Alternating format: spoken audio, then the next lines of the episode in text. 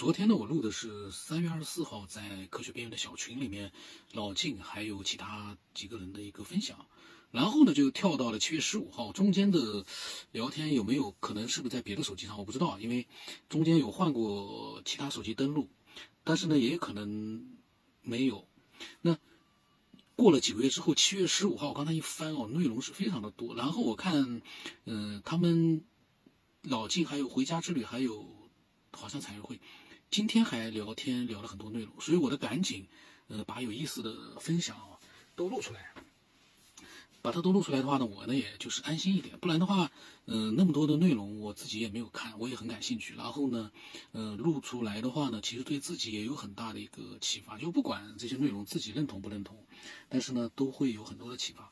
呃，那么七月十五号在五点四十四分啊，老金看来是睡不着觉啊，一大早就起来了，发了一大段，发了一大段呢，我来把它念一念啊。这个讲的主要是意识和。就是有点，就是说很多的中国的元素、文化元素，就是元神，还有，嗯，修炼。我们看看他到底讲了些什么啊？我这一期索性就把这段录出来吧。内容应该是非常的抽象，但是呢又会很精彩。我现在不知道里面有没有字，我是不认识的，或者说是呃会读错的字。我现在嗯，好好的把老金的这一篇啊，他说呢，人的根本能量。来自于宇宙能量，是最原始的能动力。佛家叫藏识，常识还是藏识啊？如来藏。道家呢叫魂元神，心理学叫本我、真我、大我，表现为感知能力、智慧，属阳性。这个我之前没有录过吧？他说人是由元神和肉体组成，肉体是生物发生、发展、进化的产物。因为肉体和自然界交往需要，产生了眼耳鼻舌身，通过对色香味触的色声香味触的体验归纳总结，形成固定的认知经验，以应对自然变化，就是因法生意，也就是意识。佛家叫莫那识分别心，道家叫破识神，心理学叫小我假我。表现为分别、评判、演绎、经验主义，属阴性。元神呢，就是说灵魂的感知力是万能的。食神、破只是元神为了肉体方便认知而培养的秘书工具，但长时间的肉体五处的反馈经验，养肥了食神意识，习惯意识占据主流，秘书当家，元神退位，感知力被限制了，隐藏了。经验主义泛滥，意识完全被眼耳鼻舌身的反馈经验困住了，不得解脱。修炼、修心、修道的目的，就是让食神退位。这个食神是那个识是知识的识啊，识别的识，识神退位，把元神请出来主事，用感知力替代分别心，也就是观照起心动念，感察意识的流动，用觉知替代概念评判。停止推理演绎，这就是佛家说的散护念，也叫禅修。意识的主流是感知觉知，而不是定义分辨，但后者占据了主导地位，是因为有了语言文字之后呢，把现象转化为了符号概念，第一义退化为第二义，直接变间接，全能变单向定向。所以呢，思维逻辑都建立在语言文字基础上，即便不出声，也是自说自话。从此呢。魂被迫勾住了，并长期的训练、熏染、练习，养成了习性、业力、反射模式，彻底失去自我。山是山，水是水，是文字概念捆绑固化，意识是概念的奴隶。三不是山，水不是水，是松绑，是禅修的过程。山还是山，水还是水，是感知和概念分离，魂控制破，元神上位，食神臣服，不再关联。业力习性破除，灵魂安住定力主宰之中，人回归本能，世界将随之改变，万物将是不一样的呈现。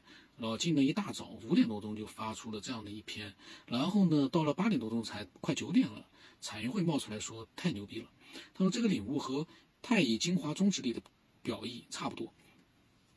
哎，我发现他们都看了很多东西啊，这个太乙精华宗旨啊，我就不知道呀，我就没有。看过，因为我已经很少去互那个网络里面去看一些东西，或者是看一些实体书，呃，实体书也看，但是我看的一般都是传记。然后呢，彩云会发了一个视频啊，视频呢也是就是讲体验者和修行的。他说视频里面的这个人呢，说的就是人要把自己当成旁观者。他说我记得以前老静也讲过，有的分享这也讲，就是也讲打坐的时候观也很重要。然后我呢当时说我说老静这个牛，不过老静还是相信进化论的吗？我当时发出了一个问号。嗯，彩云会说。他觉得老静说的肉体进化和进化论应该不是一个概念，然后我说呢，我现在特别感兴趣的就是人到底是从哪里来的，这好像是目前确实也没有一个准确说法的问题。这个时候老静冒出来了，老静说呢，种子进化，橘生淮北，折为那个木加只要的只，我不知道是读枝还是是读什么字啊？橘生淮北，折为枝。应该是读知吗？我不知道，有空的话我来查一下。有空的话我去查一下，到底是读什么。然后呢，我来搜一搜啊。现在微信很方便，可以直接进行一个搜索。然后这个知啊，这个知到底是读什么呢？网络稍微有点慢，呃，先不管它了。这个读音，啊，有有一个发音啊，它这个搜索里面有一个就是这个字，就是木字旁加只要的只，然后它的发音是什么？它这里面的那个网络啊，微信搜索里面的那个速度还是比较的慢，非常慢。先不管它了，橘和枝，一般呢就是说是，嗯。橘生淮南，则为，啊，生于淮北，则为枳。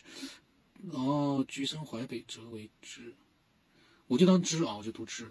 然后呢，老金呢又针对我所说的进化论呢，呃，他又讲了一段他的想法。然后呢，他说啊，他说他的意思就是说呢，是有高智慧的灵魂投了人类的胎，指导人类进化走向文明呀。他的这个说法真有意思啊，高智慧的灵魂投了人类的胎。指导人类走向文明。他说，不仅仅是人作为动物的自然进化过程。他说，动物界是自然进化，没有太大变化。人类利用自然改造进化，呃，改造自然，进入社会化演变，包括对宇宙的认知和思维导向、行为规范，都是高智慧灵魂指导的结果。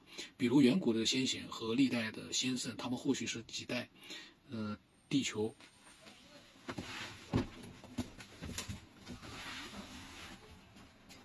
哦，放门口啊，放门口。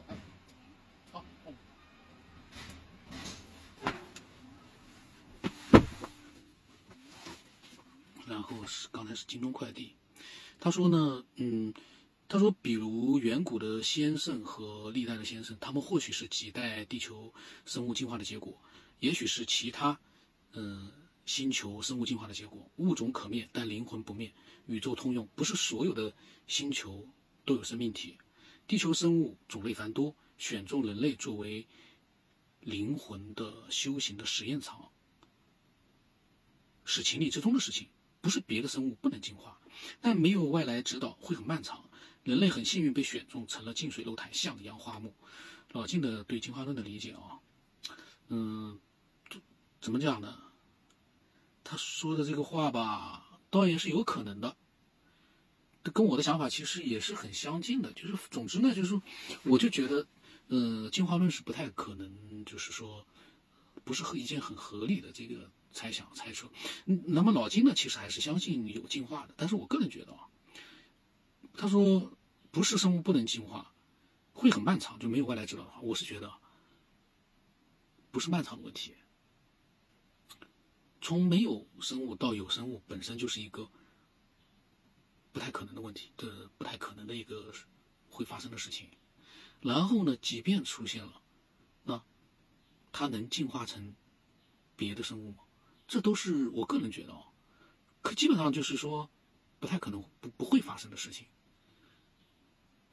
呃，之前我其实很多节目里面也讲过了很多的一些质疑，就是关于呃，完全就是我那个呢，到时候再讲吧，不扯远了。这个呢，我主要是录呃科学边缘群里面的分享。那么后来呢，老金对彩云会也说呢，他说彩云会刚才讲的描述呢，如果换成现代语言就好理解了。他呢是讲了彩云会发的那个视频啊，然后啊，彩云会发了，彩云会和回家之旅都发了很多语音，